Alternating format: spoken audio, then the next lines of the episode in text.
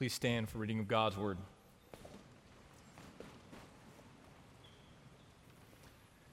This morning I will be reading from the Gospel of Matthew, chapter 6.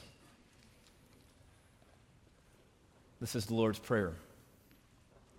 Jesus said, Pray then like this Our Father in heaven, hallowed be your name. Your kingdom come, your will be done, on earth as it is in heaven. Give us this day our daily bread, and forgive us our debts, as we also have forgiven our debtors. And lead us not into temptation, but deliver us from evil. This is the word of the Lord. Please be seated.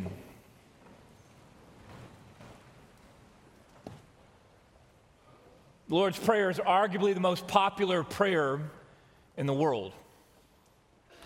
Recited before sporting events, said around the family dinner table, offered up before bedtime. It's made countless appearances in popular culture, from movies to novels to short stories it's been prayed by pastors, by politicians, by celebrities, and even rock stars. Just this last week, I came across a story about David Bowie, who in 1992 spontaneously dropped to his knees in the middle of a tribute concert to Freddie Mercury. And he led 72,000 fans in praying the Lord's Prayer from memory. There's something about the Lord's Prayer that has entered into our collective consciousness as a people. Whether you are a follower of Jesus or not, whether you've grown up in the church or not, odds are you've probably heard something of the Lord's Prayer. But what I want you to see, not just this morning, but as we dive into each part of the Lord's Prayer together this fall, that the Lord's Prayer is far more than something for us to memorize, but it's a model that the Lord Jesus has given to us, not only to teach us how to pray, but to teach us who we are praying to.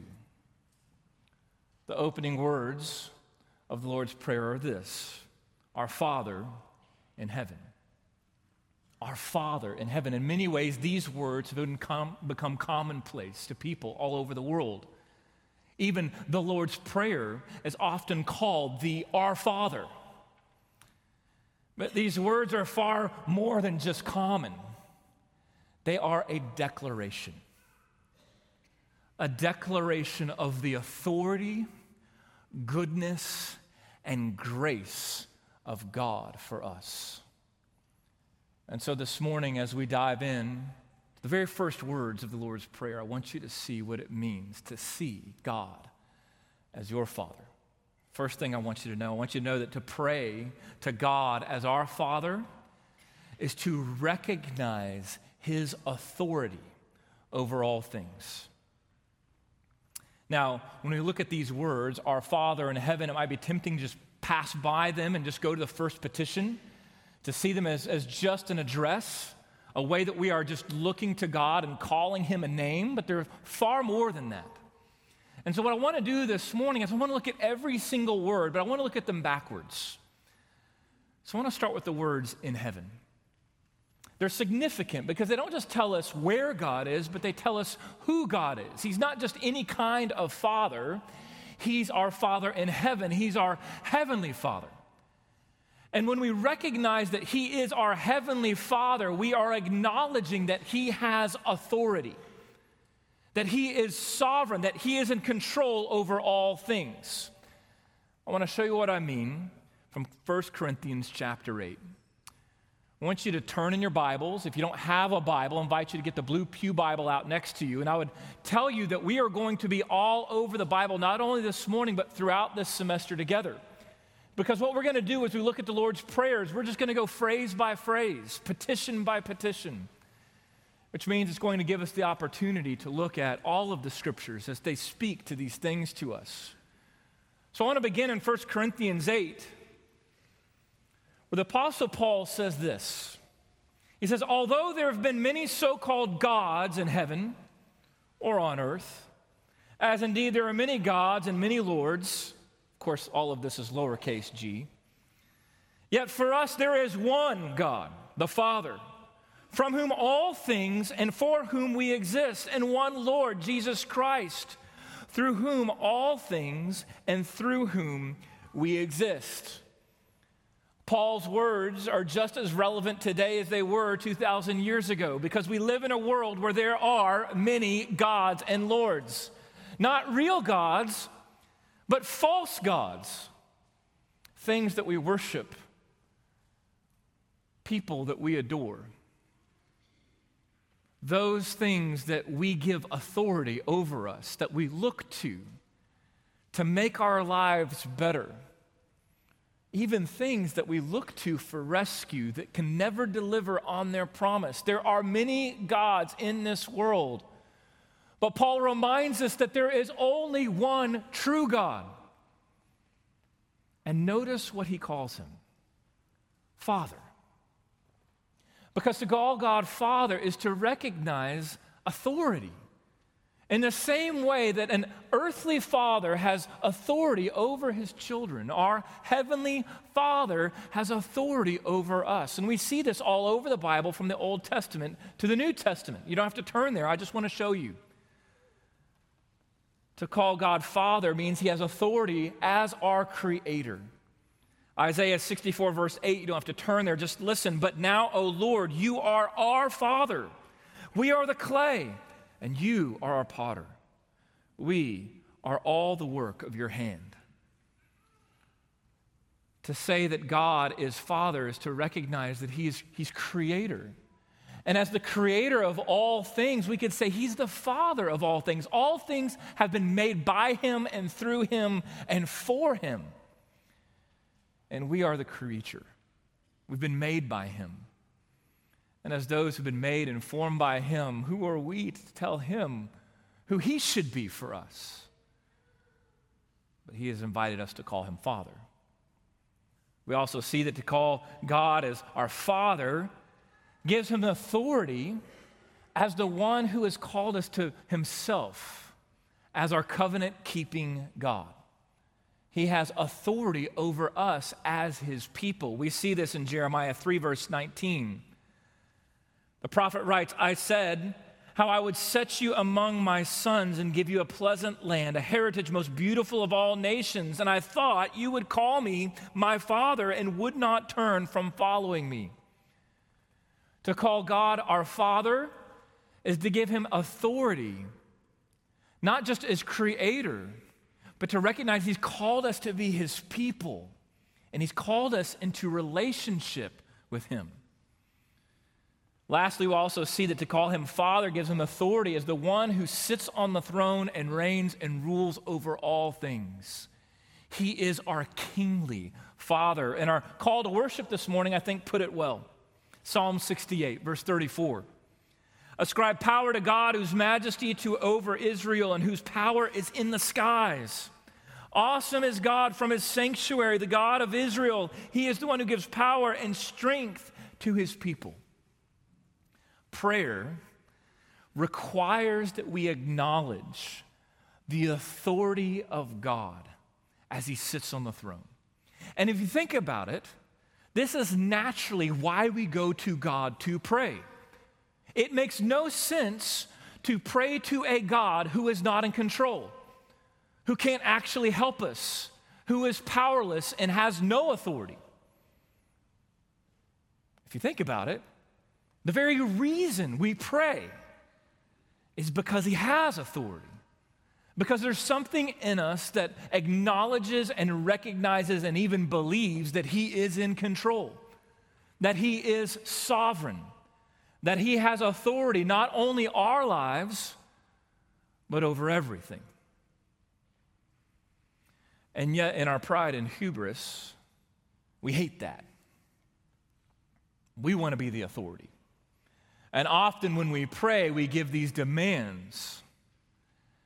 We fail to recognize that He is the one who's in control and called us to come to Him as Father in humility. But as we'll see in just a second, also as a child. But sometimes that pride and hubris, it actually causes us not to pray at all. And that when we think that we are in control, if you're like me, it probably find that those are the times in life when, when you are high and mighty, when things are working out for you, when you are getting what you want on your terms, those are the times in your life when you pray the least. And it's only when by God's grace and mercy that He brings us low, when He humbles us. That it's only in those moments when we are desperate and needy. In those moments, we find ourselves praying the most. There's an old saying it says there are no atheists in foxholes. Because the idea is, even an atheist, when they are at their wits' end and at the end of themselves, will find themselves praying, God, if you exist, help me. The simple act of praying is to recognize the authority of God as our Father. But you see, in Jesus' day, they saw God as authority, but they couldn't see him as Father. For them, they couldn't comprehend how this God, who's transcendent and mighty, would ever draw near to us. No, for him, God wasn't Father, he was boss. And maybe that's who God is for you. Maybe you see him as boss. In fact, the Pharisees, for them, the idea of God as Father was so foreign to their thinking the Gospels tell us the reason that they wanted to put Jesus to death is because he called God his Father. And that would make him equal with God. They couldn't comprehend that. And yet, fast forward 2,000 years later, and we have the exact opposite problem. It's not that we're fixated on transcendence, but in our day today, we can't imagine a high and lifted up God. We, we live in a world where what you see is all that there is. And so for us, we're not fixated on transcendence. We are captivated by immanence, by closeness. But prayer is this gift that God has given us that when we pray to our Father in heaven, it's where his transcendence and immanence collide.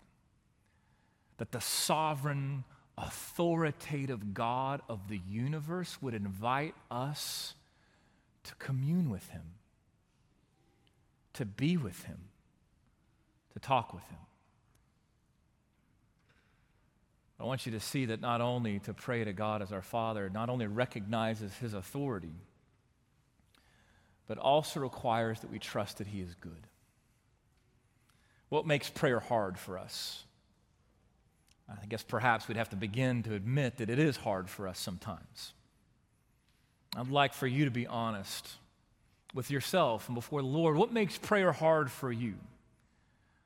Yes, sometimes I think prayer is hard because we turn it into a chore a duty, this thing that we're just supposed to check off for the sake of doing it. Or maybe perhaps like some of you or me learn the Lord's Prayer, we've turned it into a, a thing to memorize, to just practice as part of our religion. But I think deep down, the real reason why prayer is hard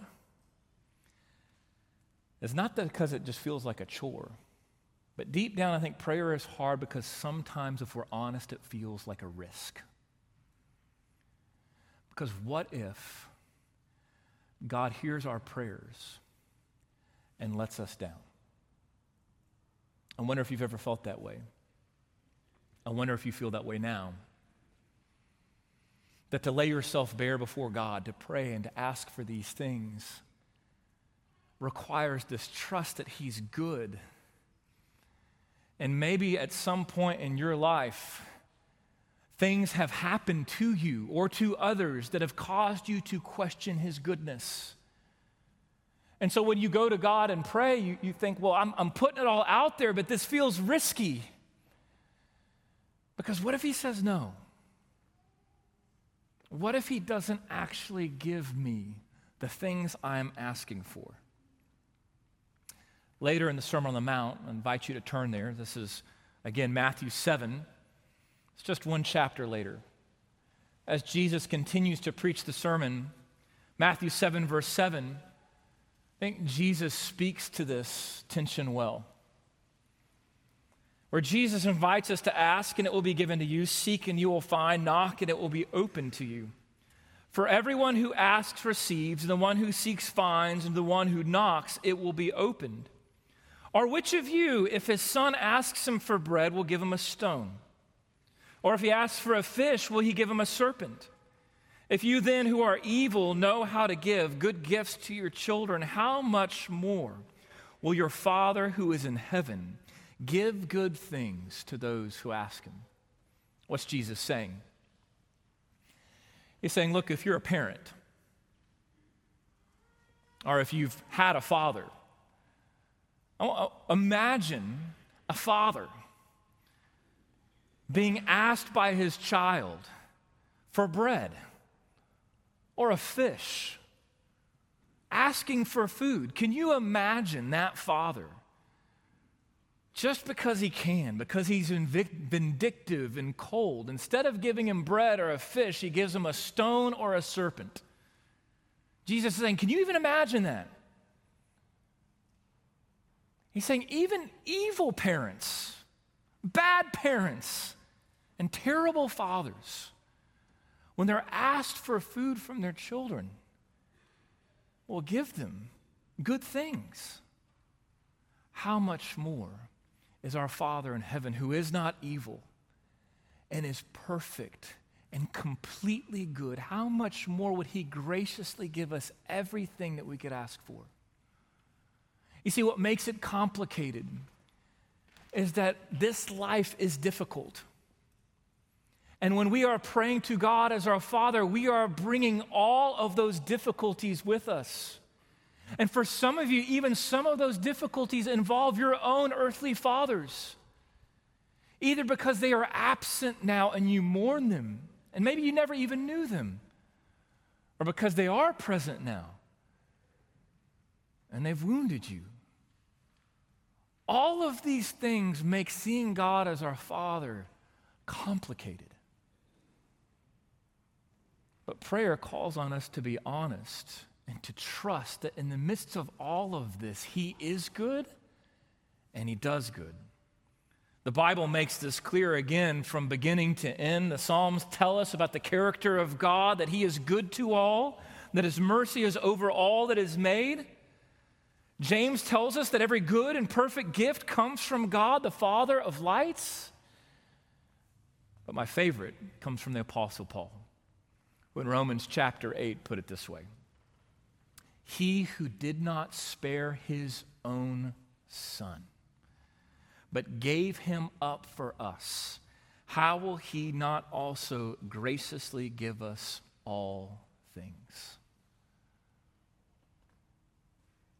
I think at times when we pray, if we've been let down, we expect somewhere in our doubt that all we're going to get is a stone or a serpent. But what I want you to see is that our God, when we have brought our most desperate need to Him, far more desperate than bread or a fish, He didn't give us a stone or a serpent, but He gave us His Son. And if He would willingly give us His Son, to die and to rise again for us, how would he not, out of his goodness and out of his authority, give us all that we need? So, the third and final thing I want us to see I want you to know that to pray to our Father is to come to him like a child. The last word I want to look at in our Father in heaven is probably the most easy to miss. But in many ways, I would argue it's the most important, and it's the word are. That Jesus, by giving us these words, is saying that this prayer is not just for him. Not only can he pray to God as his father, but he is now inviting us to pray to God as our father as well. The last passage I want you to turn to is in the Gospel of John, John 20. John 20, verse 15. In John chapter 20, Jesus has died, he was buried, and on the third day he rose again. And as Mary went to the tomb to go and care for his body, as she went to the tomb, what she found was that he was no longer there. She was met by angels. And as she wept, wondering where Jesus had gone, Jesus met her outside the tomb. Verse 15, he said to her, Woman, why are you weeping? Whom are you seeking? Supposing him to be the gardener, she said to him, Sir, if you've carried him away, tell me where you've laid him, and I will take him away. And Jesus said to her, Mary. She turned to him and said to him in Aramaic, Rabboni, which means teacher. Jesus said to her, Do not cling to me, for I have not yet ascended to the Father, but go to my brothers and say to them, I am ascending to my Father and your Father, to my God and your God. This is an amazing scene. The risen Jesus speaking to Mary outside of the tomb. And it's so amazing that it's easy for us to miss what Jesus told Mary. Notice what he said I am ascending to my Father and your Father, to my God and your God. Remember what the Pharisees said to Jesus that because he saw God as his father, they wanted to put him to death. And now Jesus is saying, This God who is my father is your father too. And you now have the same access to him as I do. This is nothing short of amazing grace. You see, because the Bible tells us that left to ourselves, we are all not children of God. It's one of the most common misconceptions that people have about God and His created beings. Left in our sin, we are not children of God. The Bible tells us in Ephesians that we are actually children of wrath. We are spiritual orphans. We have chosen orphanhood over seeing God as our authoritative and good Father. And in our sin, we have rebelled against Him and gone our own way and said, I am going to live life on my own terms. That makes us orphans, it makes us fatherless. But the beauty and wonder and hope of the gospel is this that as Paul said in the book of Galatians, that when the fullness of time had come, God sent forth his son, born of a woman, born under the law, to redeem those who are under the law, so that we might receive adoption as sons. We who were once orphaned in our sin, to us, God sent his own son to die in our place and to rise again so that we who were once fatherless would be adopted as sons and daughters and now can declare, along with Jesus, our Father in heaven. Bible calls him the firstborn among many brothers. Jesus, not only our Savior, but because of his death and resurrection, he's also our older brother.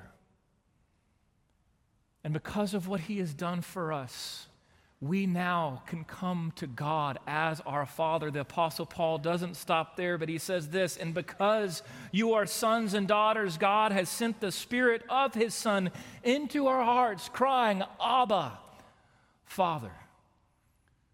That word Abba, again, is an Aramaic. It's a relational word, an intimate word, a word that means daddy. We who were once orphaned in our sin now call God our Father. We call him Daddy because he sent his Son to die in our place. how is any of this possible? It was made possible because our sovereign, authoritative, and good Father heard the prayer of his only Son in the Garden of Gethsemane when he also prayed, Abba, if it were possible, take this cup from me, yet not my will, but yours be done. And our sovereign, authoritative, and good Father told his Son, No. He told him no. For the goodness of you and me.